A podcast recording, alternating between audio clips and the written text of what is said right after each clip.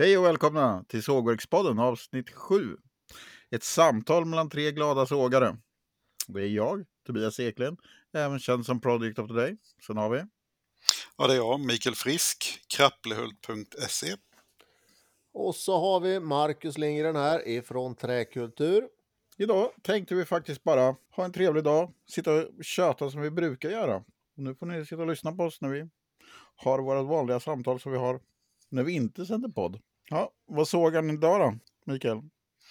Idag har jag sågat lite lärk och eh, alternerat lite mellan hyvlen och sågen faktiskt. Hyvlar furupanel också, en liten kraftig panel, 230 mm bred. Som ska in i ett hus, ett nytt hus. Det är inomhuspanel alltså? Ja, det är inomhus, takpanel. Mm. Har du eh, sånt du har torkat ner så att det är torrt och fint eller? Ja, jag, det är lite övertorkat nästan. Jag hade ingenting på fuktmätaren så det var streck där. Och det kommer vid 6% någonstans. ja, just det. Ja, men Brukar du lä låta lä lägga in det så att det får acklimatisera sig i huset innan du monterar det eller hur, hur resonerar du där? Ja, hyvlar det nu. Jag hyvlar nu då när det är riktigt torrt. Mm. Sen får det ligga en vecka ungefär innan det ska upp då. Är det du som monterar också eller?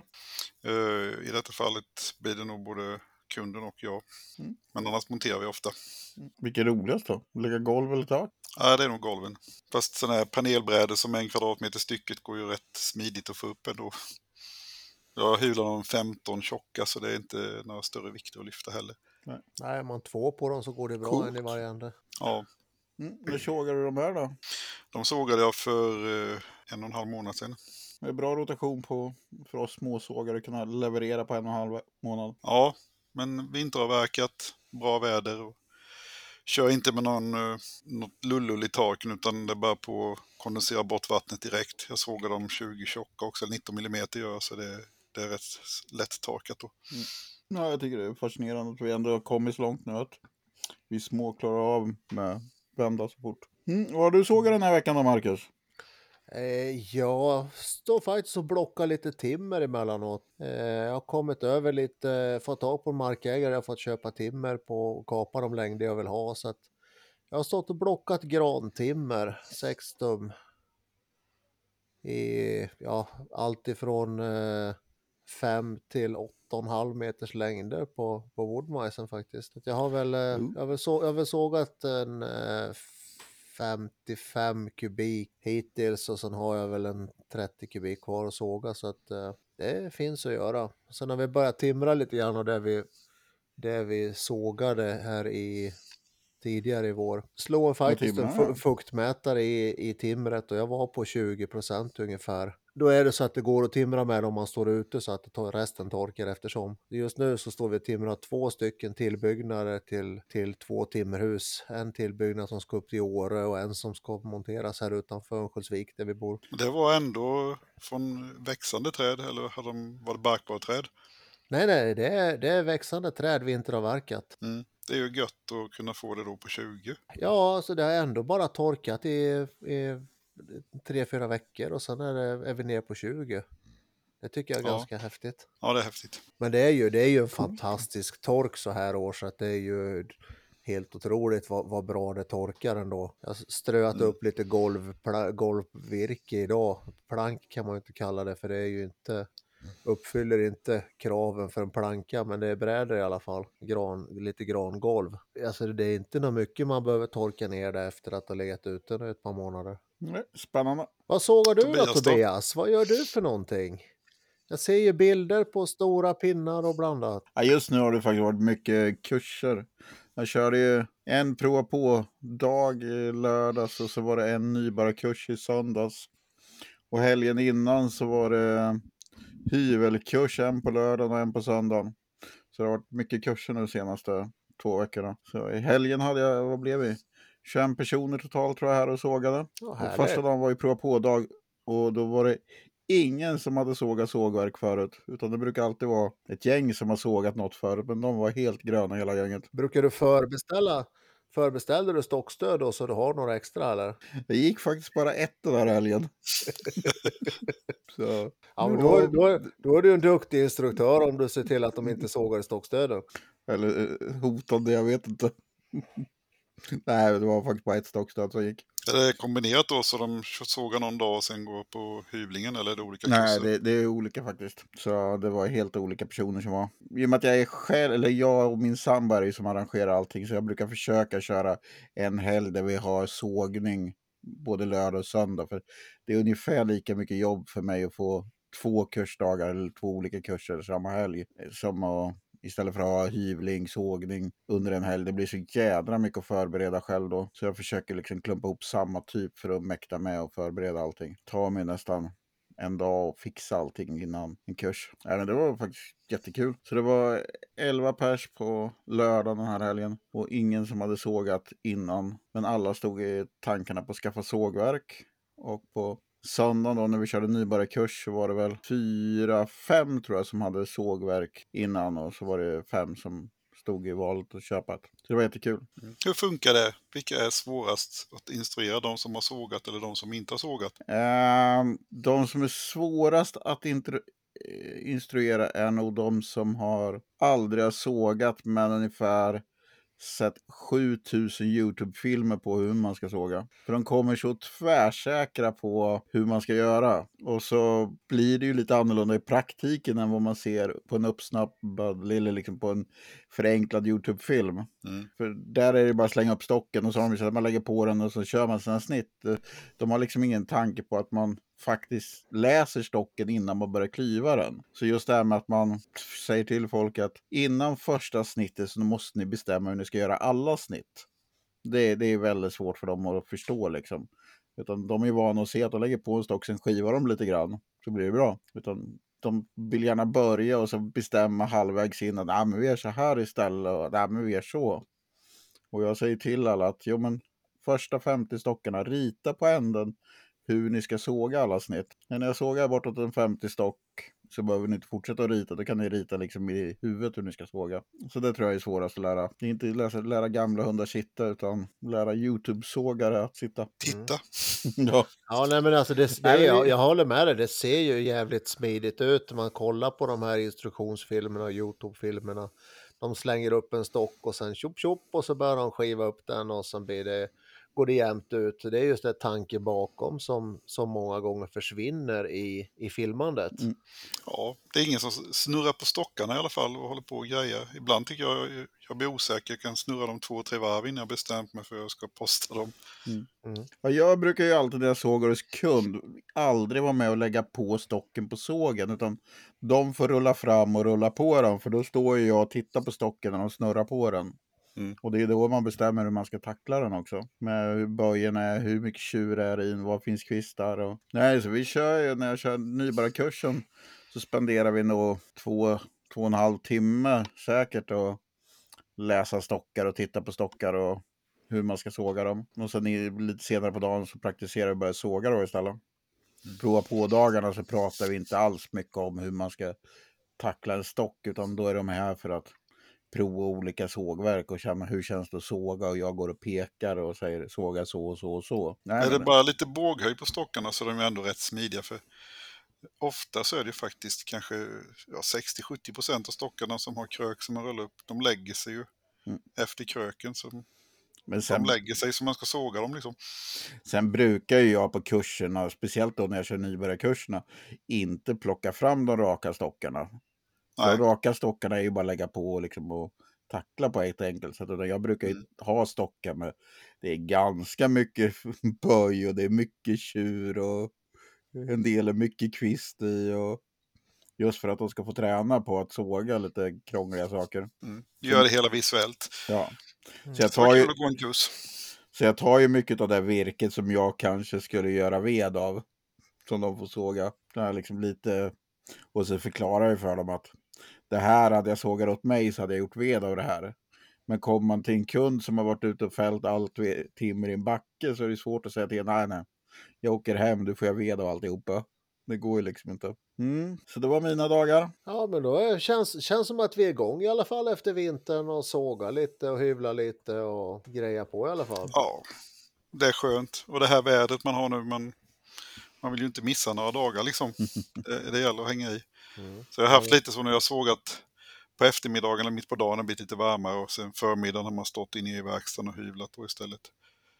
Vi har två eh, nybyggen som är på gång också så det ena kläds helt och hållet med lärk så vi har hyvlat mycket lärk som vi sågade förra året också då. Mm. Så vi har gjort faspaneler liggande till de där husen. Vad coolt. Ja, det märks ju också nu att det börjar ju verkligen komma in mycket sågjobb nu. Så jag börjar Ja. få mycket av mina dagar, eller mycket börjar bli bokat närmaste månaden. Finns ju fortfarande en hel del tider kvar, men det blir mer och mer fullbokat. Ja, jag tror jag har faktiskt hela Ja, den när här man är i april. bokad. Ja, det är något sånt också. När man är i april i alla fall brukar det vara safe resten av året. Då vet man vad man ska göra. Ja, här, alltså det är ju egentligen den här årstiden som man vill såga. När det torkar bra, det blir yttorrt fort så man får inget, väldigt liten risk för blånad och, och röta och, eller mögel och skit på, på, på virket. Och det är ljusa härliga dagar. Alltså det är, fin- finge jag bestämma så skulle jag ju bara såga på våren. Alltså mars, april, maj och sen eh, resten av året så ja, men då gör man de andra grejerna som man håller på med. Alltså hyvla och grejer. För sätta igång och såga i augusti, det är ju, ja då måste du ha torken. Annars är det ju att be, börja såga fura i augusti, det är ju som att be om problem. Jag brukar säga till folk, eller alltså, det beror på var du bor, men här nere så är väl augusti, det är ju ta en lott. Mm. Det kan gå bra det- och det kan gå åt skogen. Och det är likadant där uppe får hos man ju- mig och sen är det Mikael som någonstans mitt emellan på höglandet där. Det är ju lite beroende också. Lövet är ju inte så lurigt som furan. Mm. Nej. Nej men det är väl, det är väl jag- furan egentligen som är känsligast. Ja, Ja, jag såg ju mest löv när jag inte har kurs. Då är det mycket gran och fur. Men vi fick Men en du- fråga här, eller vi har fått Ja. massor med frågor faktiskt. Men Mm. Just från en nybörjare. En Jonas har frågat om saker man ska tänka på nu, som nybörjare då, med torkning. Hur torkar man virke? När kan man, när kan man börja använda torkat virke? Hur ska man ha med strön och färska, torra strön? Vad säger ni? kör jag golv och sånt som är väldigt känsligt för att det ska bli strömärken så vill jag ju ofta strö med de ströna som jag hade på golvet innan som har gått genom taken.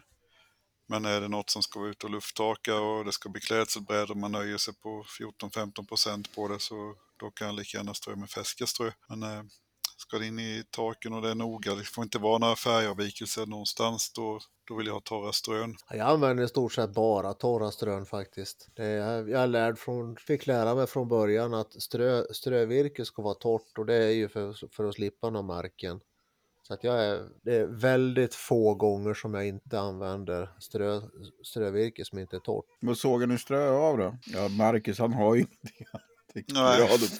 Svara först Marcus, det går snabbt. Jag, sågar ju strö av gran. Vi har, vi har ju inte så himla mycket trän att välja på. Vi har ju tall och lite gran och det är vanlig, vanlig tall. Och då är det så här, tall, långa barr, gran, korta. Det är ungefär vad vi har att skilja på. För det, det är inte så att det finns massa ädelgranar och massa olika tallar att välja på utan det, det är tall och gran och sen finns det lite björk. Men, Och men, en, en eh, annan asp antar jag. en och annan asp, ja, men den asp över 30 år i röta så det är inte lönt att såga. Nej, men eh, gran och vi, i och med att vi, vi har väldigt, i det här området här i Ångermanland, vi har väldigt fin gran. Väldigt rakvuxen, eh, rak, rakfibrig gran, liten avsmalning så att de flesta timmerhusen här också är ju gran och vi använder ju gran till eh, de här timringarna vi gör större delen. Och då de här eh, brädorna som vi får när vi plockar ur blocket, timmerblocket, då blir det ju alltid lite spillbitar och sen har jag ju ett kantverk. Så jag, får jag slut på strö då kapar jag upp en massa eh, okantade brädor i rätt längder och så skickar jag bara igenom kantverket och ligger som en plockepinn med strö på andra sidan efter en liten stund. Så att jag har inga problem att framströ och sen är det som, som jag säger, jag sågar ju helst på våren för då behöver man inte vara så bekymrad om torkningen. Allt som är sågat före midsommar är ju torrt och sen är det menar, ska man måla det, då har man en gräns på 16 procent och det, det går ganska fort att komma ner på en tum till 16 procent. Framförallt om det är vinteravverkat. Ja, sågar man tid på våren så kan man ju ha det till sommarsemestern och snickra med. Ja, Oftast. men alltså även, även timmer, alltså om jag får tag på vinteravverkat timmer och så blocksågar det nu i februari, mars. Så redan i april, maj kan man börja timra med det och sen kanske man får tänka på att ja, men det sätter sig när det torkar och man får, får se till att man inte monterar dörrar och fönster direkt kanske och, och så här. Men eh, så fort det är under, under fibermättnad så är ju risken för, eh, för mögel minimal. Hur behandlar du? Är det sågad yta på det mesta du timrar eller bilar du mycket av det också? Eh, jag kör faktiskt sågad yta på det mesta. Det gör jag. Eh, vill kunden betala för bilning, ja men då bilar vi. Och sen har vi även en eh, loggpiler kallar det för, alltså en, en eh, tallrik som vi sätter på en vinkelslip med tre vassa knivar. Det ser ut som knivskivan till en matberedare ungefär. Eh, vi har en sån som är slät som jag använder för att tälja den rundare delen på timmerstockarna för att barka och tälja av den. Då får vi alltså en skuren, väldigt fin yta och sen har jag en sån här skiva som är eh, konvex och kör man med den tvärs på en timmerstock så ser det ut som en huggen yta fast den är skuren, alltså med, med, med maskin. Det, det blir inte exakt detsamma som en handhyvlad eller som en handbilad yta, det blir det ju inte. Men eh, backar du bara så att du är minst tre meter ifrån väggen så är det väldigt få som ser skillnad. Så det är bara för att få det här lilla livet och så en skuren yta. Då kan man, då kan man köra med maskin. Mm, men nu, nu försvann vi lite från det här med Ja. ström. ja, försvann det Ja, från Vi hade ström. faktiskt två personer som frågade samma sak här med ström. Ja. Vi hade en Gran också. Han frågade, en Anders Gran som frågade om hans far hade sagt att alltid torra ström. Så han Ja. undrade hur var det med torra eller icke torra ström. Det var, det var nog hans far som sa till mig att det bara skulle vara torra strön. Nej, men Ja, jag, jag är bra. jag är väl som Mikael ungefär att är det nog, jättenoga med virket så kör jag torraströn. Men det blir ofta att jag har, är det bara vanligt byggvirke liksom, då är det kant, samtidigt som jag kantar så sågar jag strön också. De som är känsligast förutom furan det är ju definitivt ek och al. Alen får väldigt lätt strömärken och al brukar jag aldrig strö med al för att det oxiderar ut då det här röda från ströna. Så där brukar jag alltid köra med lärk istället eller något annat. Ek strör jag aldrig med ek för att det blir gula fläckar efter ek. Och de går väldigt djupt in så det är oftast ingenting man kan hyvla bort heller, de strömärkena som kan bli där. Ja, det, är, det är sällan jag hyvlar ströar med ek också. Jag gör ju så att jag sågar, när jag kantar gran och fur så lägger jag alla kantbitar som strön och de lägger jag ju på tork i en hög bara. Så det är oftast det jag strör med. Sen är det ju smidigt liksom när man har ströna, man har rätt mycket strö och de plockas ju ur direkt när man hyvlar då så läggs de i korgar så man har de här Mm. som man kör med lastmaskinen fram till sågplatsen sen så de står ju under tak hela tiden så det, det är ju sällan man har riktigt råa strön. Vad kör ni för dimension på ströna då? Jag kör ju på, när jag ströar brädor så kör jag ju en tum, alltså 25 mm strön. När jag ströar timmer så kör jag två tum. Vartannat varv kör jag fyra tum, men det är för att trucken jag har klarar inte att bära mer än två varv timmer. Vad ligger ni på för, för dimensioner? 2538 är ju en gammal, gammal traditionell ströläktsdimension. Jag ströar oftast med 25-25 eller ja, en tum en tum. Det är det att jag, när jag sågat att entums kantbrädor så ställer jag dem upp och bara slår ihop den som börjar med den högsta så sågar jag en tum till alla kommit, blivit kantade då. Och så vänder jag på dem och så sågar jag en tum tills jag fått den dimension jag vill ha. Jag kör ju sällan en tum, jag har ju oftast lite Ja, det, vanligaste sågmåttet jag har är ju 28 mm då. Så det blir 28, 28-32 eller något sånt där brukar jag göra dem. Jag tycker det gör ingenting om det är lite tjockare strön heller, det blir lite mer luft i de paketen. Nej, absolut ingen fara. Det är det att jag sågar med stentum. 28 är svårt på en solosåg. Det är ju kvarttumsklick. Jaha, Ja, precis. Så det blir ju när man har kurser och sånt där så kör jag ju samma tjocklek, alltså en tum eller två tum oftast på alla sågverk. För då, då passar de om de staplar dem i samma hög under en kurs. Jo, men det är klart, det är bökigt och massa olika. Sågar man 30 där och 25 där så blir det, alltså, det har de problem med på kurser faktiskt, det är ju ströa. Även om man pratar om det så tror folk att det är bara att slänga en hög och några pinnar så är det klart. Inte det här med att ströna är noga lägga ovanpå varandra och sådär. Det, Mm, jag har haft någon, någon kund som kom till mig med, med virke. Han undrar varför det var så svart. Han hade ju faktiskt lagt strö mellan vartannat varv på brädorna. Det var bara att vartannat varv låg ju sågad yta mot sågad yta, så det var ju som, ja, jag fick ju hyvla bort 3 mm på varje plank, var, varje bräda för att få dem ens användbart. Det var inte något trevligt spån att hålla på med heller, kutterspånet ifrån den hyvlingen. Det var svart mögel alltihopa. Det är härligt, så ska man ha en sån här vanlig säck inne med sån här som inte är så tät säck då. Då vill man ha spånsugen utomhus. Ja, helst. Fortsätter med frågor då. Vi har fått en fråga här. Kylning. Vad ska man använda? Eh, ska man köra, han, killen här, Daniel heter han, som har hört massa råd. Allt från att använda diesel, vatten, olja, vad säger vi? Vad kör ni för till bandet?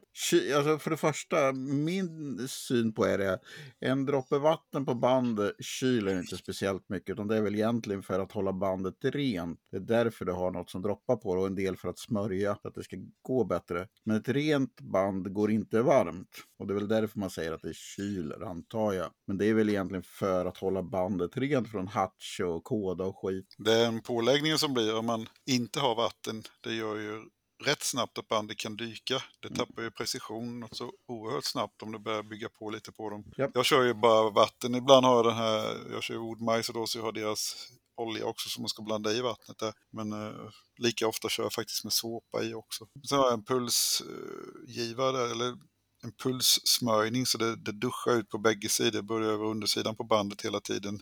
Jag kan ställa intervallen där men jag vill ju inte köra utan vatten. Särskilt inte när man sågar lärk och ask och sånt där och fetare fura, då blir det rätt lätt. Ask är ett lövträd som faktiskt ger rätt mycket beläggning, det tror man inte men det kan bli riktigt kletigt av ask. Jag kör faktiskt sällan med någonting sånt. Utan jag kör med, det är inte teflon, men en teflonliknande spray som jag har på. Så fort jag byter band så sprutar jag bandet med den. Så fastnar ingenting i princip på bandet. Det är helt soprent. Och det har funkat jättebra. Ja, förutom då om man sågar lärk till exempel. Då, hjälper, då räcker inte det. Då får du köra med vatten också. Men just för att slippa det där klägget hålla på som blir liksom överallt med blött sågspån. Det är väldigt gött tycker jag. Men eh, banden ligger stabilt också, det är ingenting som gör att det går halt på Nej, banddrivningen där då på kilrem- kilremmarna. nej, Ja, märker nej. ingenting sånt. Vi har funderat lite på tanken ibland men jag har aldrig vågat lägga på teflon eller något sånt där. Då Ja, jag- väl allt på skogen tänkte jag. Jag har kört med det i ja, hela förra säsongen körde jag det. Och det funkar jättebra. Mm. Det är ju ibland när man kommer till extremt kodig trä liksom. Som det inte räcker, då får man ju köra med någonting annat. Men man ser ju efter några snitt hur bandet ser ut där. Och det brukar vara, se nytt ut. Och även om det har varit lite på beläggning på det, liksom man har satt på det. Och du sprutar på det och kör igång så det blir rent. Det, det kryper in under kådan den sprayen jag har och så släpper det. Det funkar kanonbra faktiskt. Sen är det ju en kostnad, vatten är gratis. Det är inte sprayen. Nej, men du ska ju gå och hämta det där vattnet och du ska ju lyfta upp den där dunken på, på ställningen och du ska ju mata på den. Jag menar, det är, ju- de pengarna har du snart sparat igen om du sprayar på lite grann och har en sprayflaska med det. Så att, eh, jag har faktiskt nu mm. när jag såg att eh, halvfrusen gran här under våren så jag har inte kört på någonting och det har gått hur bra som helst. Eh, nu när det börjar bli lite, lite plusgrader i virket då, då börjar jag köra med vatten och så lite av den här Woodmicer eh, oljan i. Men eh, annars är det har gått hur bra som helst. Inga beläggningar på banden, inga bekymmer överhuvudtaget. Och Jag, jag har bara sågat på. Då har vi haft en 5-10, kanske 15 minusgrader på dagarna när vi har sågat. Men en sak kan vi väl vara överens om att diesel ska man inte använda. Den, den här miljödiskussionen har du ju haft Tobias, du och jag, vad det Ja. gäller eh, sågkedjor och olja också. Jag menar, det finns ju inte en människa som skulle ställa sig och byta olja på bilen och bara skruva ur pluggen mitt på gården. Men det, Nej, fi- det finns faktiskt ganska många som går och köper 20 liter mineral sågkedjeolja och står och sprider ut den på backen runt, runt maskinen. Och det, Ja, det, kän, det, det känns ju ganska vansinnigt när det finns riktigt bra miljöoljor idag som inte Mm. kläggar ihop och blir stenhårda. jag är helt av den också. Jag menar, det är, vad är det, fyra liter i en bil. Men det är ju ingen som skulle köra upp till sågplan och ta ur pluggen och bara låta det rinna ut i sågspånet. Men 20-30 liter sågkedjeolja på samma plats med ett kedjesågverk, det är inget konstigt. Eller 20 liter diesel vid sågen. Det är helt naturligt. Mm. Jag kan inte riktigt förstå det där. Ja, visst. Vi står ju nu när vi håller på och timrar med, med batteridrivna eh, kedjesågar och vi gör ju åt med, vi gör åt med 10 liter på, på två, tre veckor när vi står och timrar. Och jag skulle ju aldrig tänka tanken att köra mineralolja med allt vad det innebär med arbetsmiljö när man står nära sågen och man sågar. Och det är samma sak när man står med sågverket och sågar. Jag menar, väldigt mycket av de här emissionerna som blir, de drar man ju i sig. Ja. Mikael då? Kör, diesel är inte att tänka på hos dig heller antar jag. Nej, Nej, du kör det ju är inget eldrivet. konstigt. Kör eldrivet och vatten företrädesvis. Och jag har också bioolja. Jag har liksom aldrig förstått nu när den funkar jättebra så det finns liksom inget som gör att man inte ska använda den egentligen. Mm. Jag har fått, alltså, vi har fått rätt mycket frågor den här gången. Och alla börjar med massa smicker som jag har hoppat över nu. Men vi får väldigt bra kritik från många. Eller ja, från alla som skickar in får vi jättebra kritik. Här är ett brev som är flera sidor långt. Men jag tänkte att jag skulle läsa allting. Här, här har vi en Jonas som har precis köpt en eh, Norwood HD36. Han frågar lite grann om... Det vore intressant att höra hur ni ser på det här med småskalig virkesförädling som modell. Dess hållbarhet i framtiden kontra stora virkesindustrier, eh, skogsbolag och dessa sågverk. Hur ser spelplanen ut, marknaden ut och vilka efterfrågan finns det hos privatpersoner till exempel? Ja, hur ser spelplanen ut? Konkurrera med stora skogsbolag och skogsindustrin. Det är väl ett sak som på våra läppar dagligen. Ja, de flesta stora skogsbolag sågar ju inte, de skickar ju allt till massa. Mm. Och det som är sågtimmer säljer de faktiskt till de som sågar. Så det, och kunderna ser att de finns ju. Ja, ja absolut. Jag, och privatpersonsmarknaden är väl att såga åt privatpersoner. Jag har ju börjat åka runt nu och såga trädgårdsträd en hel del och det, det finns ju en marknad för det också helt klart.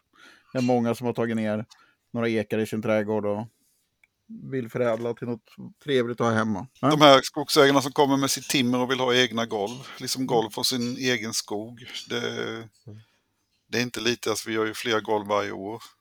Folk som kommer med sitt egna. Det, det är liksom en liten proveniens, det är något extra värde att gå på golv som man vet har vuxit hemma på marken. Så det, Ja, Men säga vad man vill, men det är fan så mycket roligare att snickra av eget sågat virke. ja, det är, jag vet inte varför, men jag tycker det är väldigt mycket roligare. Nej, men sen, sen är det ju så också att det finns ju inte den här legosågningen som det gjorde förr i tiden. Då fanns det ju en såg i varje by där man kunde såga sitt eget virke. Idag så är det med, ska du få ditt eget timmer sågat, då måste du ringa till en småskalig virkesförädlare eller småsågare för att få det förädlat. För du kan inte lämna in det på ett- stort sågverk och tro att du ska få tillbaka ditt eget virke. Får du inte dina egna stockar då tror du? Nej, ganska liten risk för de, de har ju, alltså har det väl bara hamnat in i pipeline så det bara blåser ju till sig där ute på andra sidan. eh, Och det, det jag tycker det är ganska häftigt att med de, ändå den här enkla utrustningen som vi har så tittar vi på de här virkespriserna som är. Det går faktiskt att producera virke med den här utrustningen vi har och man är inte långt ifrån. Alltså vissa, vissa sortiment tjänar man ju pengar på att såga. Ja, men börjar man titta framförallt så tror jag att jag brukar säga till folk att det vi, vi verkligen kan konkurrera med de stora är ju kvaliteten på virket. Vi kan ju ta upp en stock på sågen och titta vad, vad, vad blir det bästa av just den här stocken. Ska vi såga panelbrädor, ska vi såga plank eller vad- vad, blir bäst liksom? Och Mm. vi ut, kan ju göra lite finare beslut i och med att vi tittar på varje stock och väljer. Medan de sprutar igenom 300 stockar och sorterar ut det finaste kommer ju aldrig ut i bygghandeln som kommer från stora. Så vi kan ju verkligen konkurrera för privatpersoner med kvalitet och såga udda dimensioner. Man, man har ju många sorter också i en stock. Så det, det är ofta att kunder kommer hit och ska ha klädselbrädor och de ska ha någon inomhuspanel. Så kör man de där tallstockarna och så plötsligt så frågar man vill ni ha lite smygbrädor också om ni ska göra något vid fönstren så slippa använda MDF så får vi ut rätt mycket fint kvistvitt här som ni kan spara till det. Och det hade de ju inte en tanke på att det fanns i deras timmer så de får ju allt de behöver till bygget liksom på en stock innehåller ju alla Mm. sortimenten egentligen. Mm. Jo, men bara listvirke och allting. Man tittar på dagens virkespriser. Sen, sen, är det, sen är det också så här, jag menar, många jämför ju prislistorna med, med det man sågar. Då får man ha i åtanke att det du köper på bygghandeln, det är ju alltså dimensionshyvlat, alltså det är både torkat och dimensionshyvlat. Så att det går inte att jämföra prislistan rakt av mot Nej. en eh, det, det, det tycker jag många gör fel, de jämför bara rakt av. Men får man fram en Men likvärdig på också. produkt så är det ju som... Men det beror ju på lite vad du ska bygga. Ska du bygga stommen till en maskinhall, Mm. köper du 2-8 i bygghandeln då, det blir, vad är det, 45-220 eller vad är det? Ja, 4595. Eller om du har riktigt grovsågat 2-8. Mm. För resultatet i maskinhallen så spelar ju inte hyvlingen någon Nej. som helst roll. Och i ett sånt fall, då är det ju direkt jämförbart tycker jag. För det är ju det enklaste produkten du faktiskt kan bygga med. Hur billigt kan du komma undan? Mm. Men ska du däremot ta dimensionshyvlade byggregler, ja men då är det en annan sak. Ska du bygga in en innervägg då med en snickare som kräver dimensionshyvlat, ja då får du ju jämföra då att hyvla det också, då kan du inte ha samma pris. Men för bonden som bygger maskinhallen så spelar det ju ingen roll om det är dimensionshyvlat eller inte. Nej. Nej, då blir det ju bara billigare. Så det är ju, men det, det, man kan ju inte ta, kanske ta den pengen betalt för När du säljer säljer, den här. när du säljer det, om du säljer en Nej. annan produkt. För det är ju inte samma produkt som en dimensionshyvlad regel eller planka. Nej, nej, absolut inte. Men bonden som tar, lämnar iväg ett lass och Jajamän. ser vad han får tillbaka. Mm. För honom så kan han ju jämföra priset med köpevirke. Ja, ja, visst. För att alternativet hade ju varit för honom att köpa det istället. Mm. Men det finns ju ingen som skulle köpa det för samma pris som i bygghandeln. Bygghandeln ska ha sina påslag också. Det är, Mm. ju- det är inte så lite de lägger på. Jag var tittade nu på bara lite industrispionage eh, på lokal bygghandel här och fyrsidigt hyvlad fura då 170-22 låg på 188 kronor löpmetern. Mm. Men den var ju fin alltså. Ja. Men apropå vi pratar om priser och sådär då. Då kan vi ju inte riktigt eh, missa att prata heller lite vad vi tror händer nu med kriget i Ukraina och importstopp och försäljning av trävaror från Ryssland. Så Marcus, du kommer väl ha ett helsike att få tag på näver till nävertak och antal priserna kommer gå upp. Ja, alltså det, det har jag inte ens eh, reflekterat över för- förrän du säger det. Nej, men det är väl klart att jag menar, vi, vi har ju, vi har ju eh, till de här kulturarven som har jobbat med så har det importerats lite grann rysk, framförallt eh, näver och sånt här till, if- ifrån Ryssland. För att de har ju fantastiska lövskogar. Och klart, kommer det inte in någonting, då lär ju priserna stiga på det som finns. Mm. Så är det ju, men då är frågan, kommer folk att vänta tills det blir rimliga priser? För det är ju fortfarande ganska, dy- alltså det är fortfarande höga priser. Och den svenska näven är ju inte ens jämförbar. I, alltså kval- kvaliteten är inte, den, det är inte densamma. Men annars så är det väl, jag menar vi har ju jättemycket bra virkeskvaliteter här vad det gäller virke och sånt. Sen är det väl klart att virke, jag tror ju virkespriserna kommer stiga för framförallt här, här uppe så har det ju importerats ganska mycket eh, främst massa ved och sånt här ifrån, ifrån Ryssland för att hålla ner priserna på den svenska marknaden. De har ju trots allt haft köpt virke som har kostat mer ifrån Ryssland men det är för att slippa köpa in det svenska virket och betala mer för det för att hålla nere priserna. Så att Mm. de här kartellerna kommer ju, kommer ju få det tuffare, det tror jag ju. Så jag ser ju all, alla priser kommer gå upp, alltså avverkningskostnaderna på, på eh, skogsmaskiner har ju tidigare legat på, här uppe i alla fall, på en 120-130 kronor kubiken. Och nu när dieselpriset har gått upp på det viset så att jag skulle tro att eh, avverkningskostnaderna har säkert stigit en 30-40 kronor per kubikmeter inom, inom något år. Och mm jag menar det, det påverkar ju slutprodukten också. Ja, våra bärträd är väl rätt lugnt, men lärken lär ju vara rätt mycket stopp på. Det gäller att hitta inhemsk lärk, men framförallt lövet då, björk, tror jag kommer bli en rätt snabb framtidsprodukt. Vi måste ta tillvara på vår björk. Det är faktiskt vårt tredje vanligaste träslag också, så det, vi har ju ingen, vi kan ju inte hålla på och koka all björk liksom. Vi måste ju såga av den också. vi har bra björk i Sverige, framförallt i södra Sverige. Den är, växer snabbt och det hinner inte utvecklas röta i den så det, det är ett riktigt bra snickerivirke. Ja, vi har ganska, ganska fin björk här uppe också faktiskt i, i Västernorrland. Det är bara att de här som skriker efter massaved, de tar ju allt så att det, vi, vi har ju ingen tillgång till det vi som sågar. Det försvinner ju alltihopa. Ja. Men nu tappar jag tråden.